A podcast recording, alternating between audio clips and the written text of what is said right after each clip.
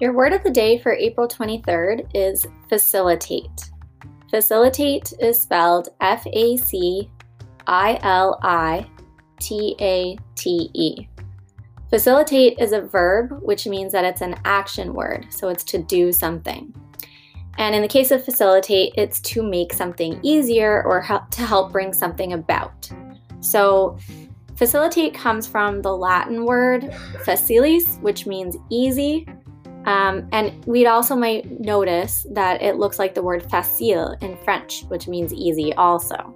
So facilitate is linked to other words like facility, faculty, and difficult, just in the, that tiny little root word of FAC, or in difficult it's FIC. But it all comes from the same root, which means to make easy. So to use the word facilitate in a sentence, um, I would say Microsoft Teams exists to facilitate your learning.